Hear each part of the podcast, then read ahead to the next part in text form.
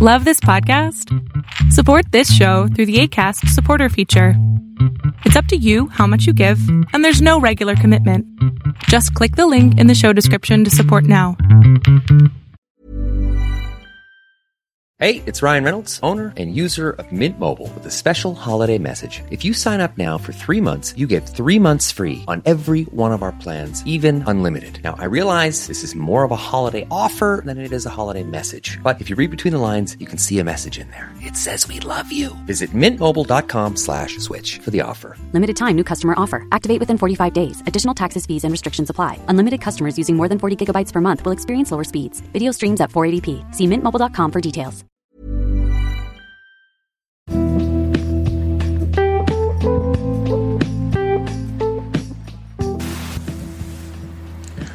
Welcome to Blueprint of Faith. My name is Ken Primus. I am your host on this journey into the Word of God, which is also called the Word of Faith. I've been a teacher of the Word for over 30 years. I was a pastor of Abundant Grace Ministries, and now I travel the world teaching the Word of God. According to the Word, without faith, it's impossible to please God. By faith, we understand. The Bible also goes on to say that the just shall live by faith, for we walk by faith and not by sight. By faith, we believe that the universe was made. We are justified by faith. Fight the good fight of faith. At this podcast, we're going to talk about what really is faith, how we get it, how do we develop it, how to use it, so that we can receive the 8,810 promises of God, 7,487 of them being promises made by God to his beloved man.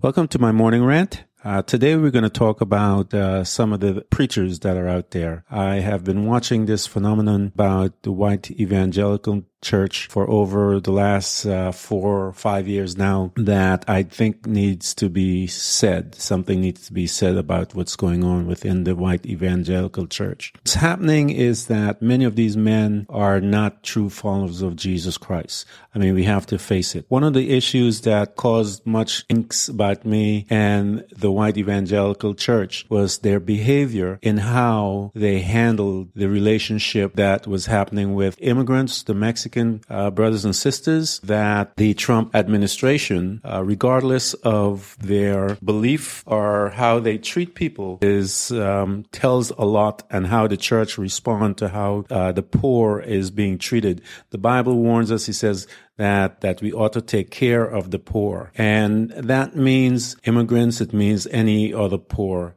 If God said take care of them, then we ought to. And America has been a nation that historically been that type of uh, nation. But in the last four years, I've seen some really outlandish behavior sanctioned by the white evangelical church. Now, the white evangelical church has always been troubled from within. You have, uh, they sanctioned slavery and they were behind slavery. There's proof of that all over the place.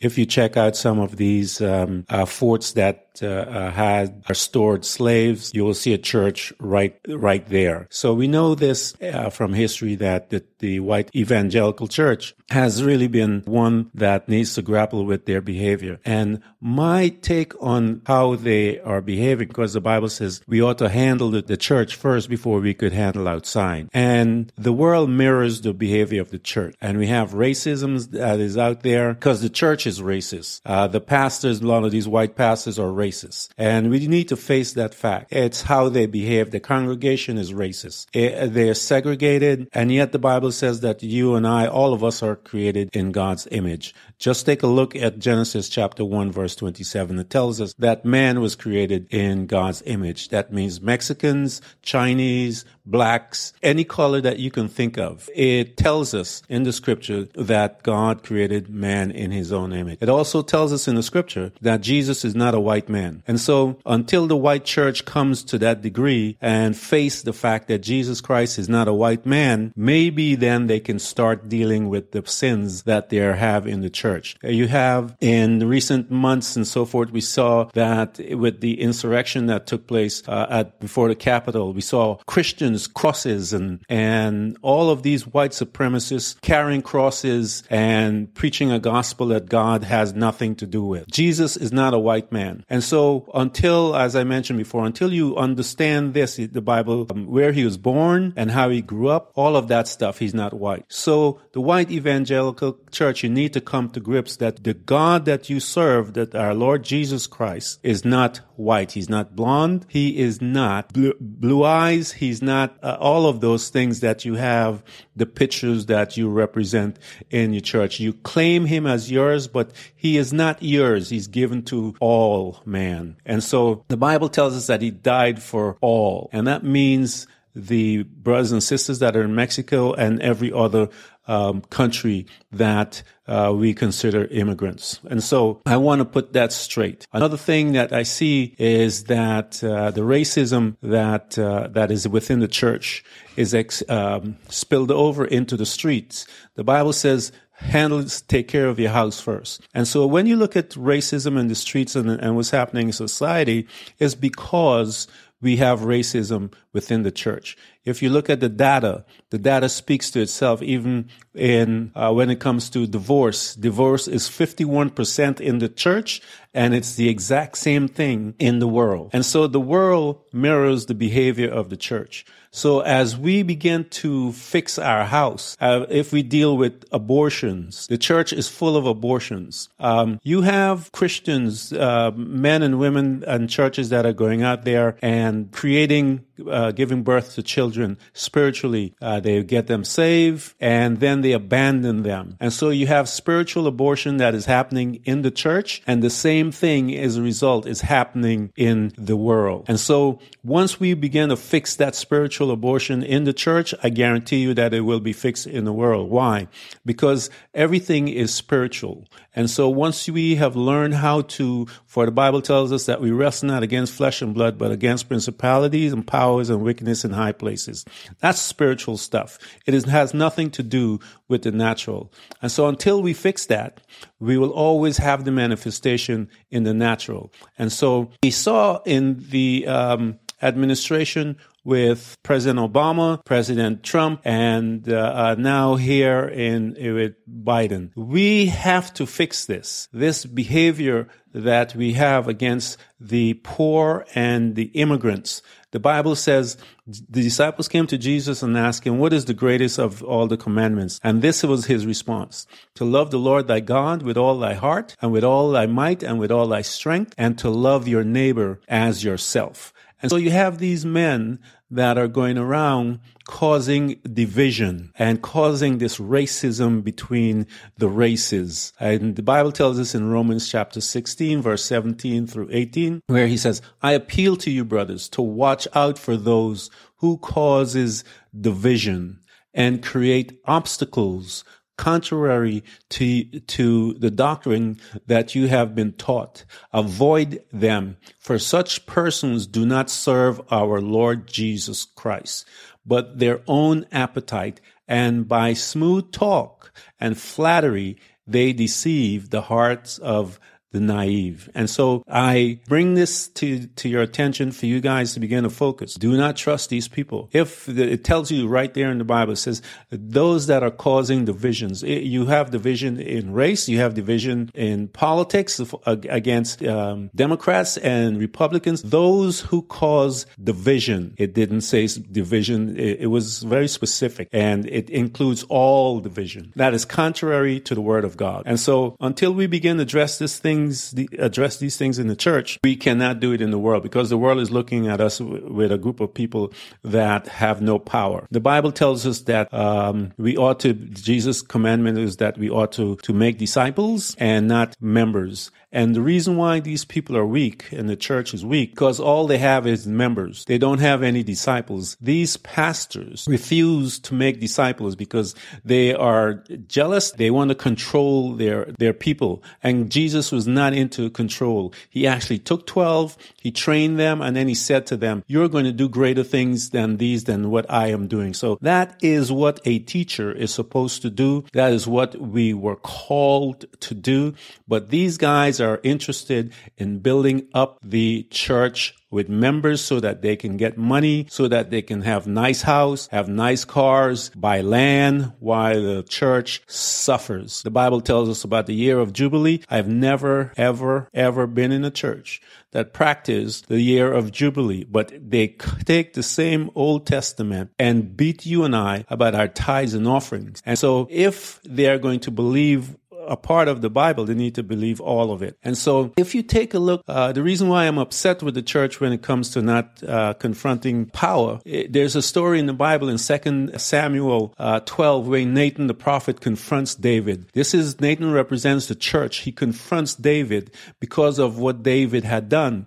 David had seen Bathsheba and what he did was he plotted and he, he sent her husband to the front line and he died. So he marries this woman now after he did this. And so uh, God sends Nathan to go and talk to David. And he, Nathan comes and he says to him, uh, gives him this story. He says, there were two men in one city, one rich and the other poor. The rich man had exceedingly many flocks and herds, but the poor man had nothing except for one little ewe lamb, which he had brought and nourished. And it grew up together with him and with his children. It ate at his own food and drank from his own cup and lay in his bosom and it was like a daughter to him and so um, he begins to tell him this story and after he told david this story about this, uh, as I mentioned, David got angry. And David said, As the Lord liveth, the man who has done this shall surely die, and he shall restore fourfold to the lamb because he did this thing and because he is he has no pity. And the, the prophet had to sh- bring it to his attention and said to him you are that man. And so verses 7 to 9 he begins to confront him. He says david you are that man. And the lord as a result said to him uh, i will the child that you have out of this situation shall die. And if you read that story you'll see that david cried and cried and cried before God, and that child died. And, but out of that union, union, Solomon was born, but the first child died. And so no matter amount of praying, would have child give him life because God had uh, uh, pronounced judgment on him. And so these men, these Christians, did not have the guts to go and stand before power and tell them and arrest them with their behavior, how they treated the um, the immigrants that were uh, coming through the border. I understand, but we ought to have policies. The Christ that they worship is also an immigrant, and uh, if you want to go into the scripture you will see that God spoke to um, the people in Leviticus 19 uh, 34. God says, The foreigners residing among you must be treated as your native born. Love them as yourself, for you were foreigners in Egypt. I am the Lord your God. So here's another story. You can look at the Bible. Go and take a look at yourself. In Numbers chapter 12, verses 1 through 16, you'll see a story about Miriam, Aaron, when they opposed Moses because Moses was married to a black woman. And so they came to him and started all kinds of crazy stuff. And as a result, God calls all three of them. He says, come, all of you three, come out of, of, of the tent and let's go and have a conversation. So God brings them together and he begins to speak to them. He says, he said, I have prophets that I speak to them in dreams and so forth. But um, Moses, I speak to him mouth to mouth. And you too, and he focused on Miriam because she was the one that uh, instigated this whole thing. And he spoke to them and he says, you two have come against uh, and sinned against me because you've come against my servant. And so it says that that cloud, because God came down in a cloud, he, when the cloud left, Miriam instantaneously got leper. And the type of leprosy that they're talking about was a severe leprosy. And so Moses began to cry for her. Aaron began to cry for her. And God says to, to, to them, put her out of the tent for seven days. And, uh, and after seven days, uh, bring her back in.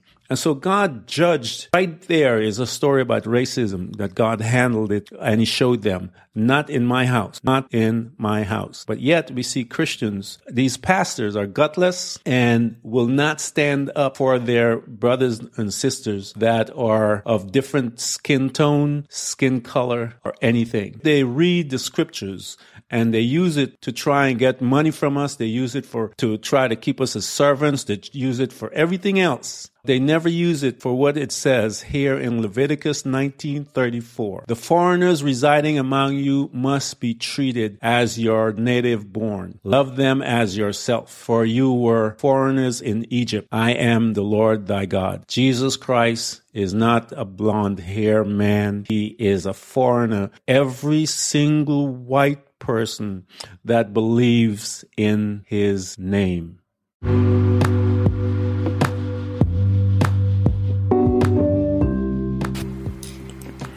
Thank you for coming to Blueprint of Faith. And remember, every child of God overcomes the world. For our faith is the victorious power that triumphs over the world. So be not weary, but imitate them who through faith and patience inherit the promises of God. Again, thank you for coming by. Please subscribe, and if you can, support us financially. We deeply appreciate it. You can do this by hitting the heart button. Until next time, invite your family, friends, neighbors, church study group, and even people you don't like.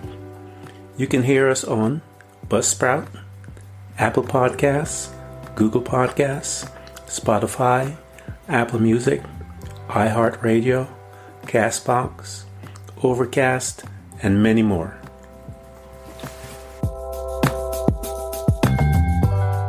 Thank you for coming to Blueprint of Faith. And remember, every child of God overcomes the world. For our faith is the victorious power that triumphs over the world. So be not weary, but imitate them through faith and patience inherit the promises of God. Again, thank you for coming. Please subscribe, and if you can, support us financially. We deeply appreciate it. Until next time, invite your family, friends, neighbors, church study group, and even people you don't like. You can hear us on Buzzsprout, Apple Podcasts, Google Podcasts, Spotify, Apple Music, iHeartRadio, Castbox, Overcast, and many more.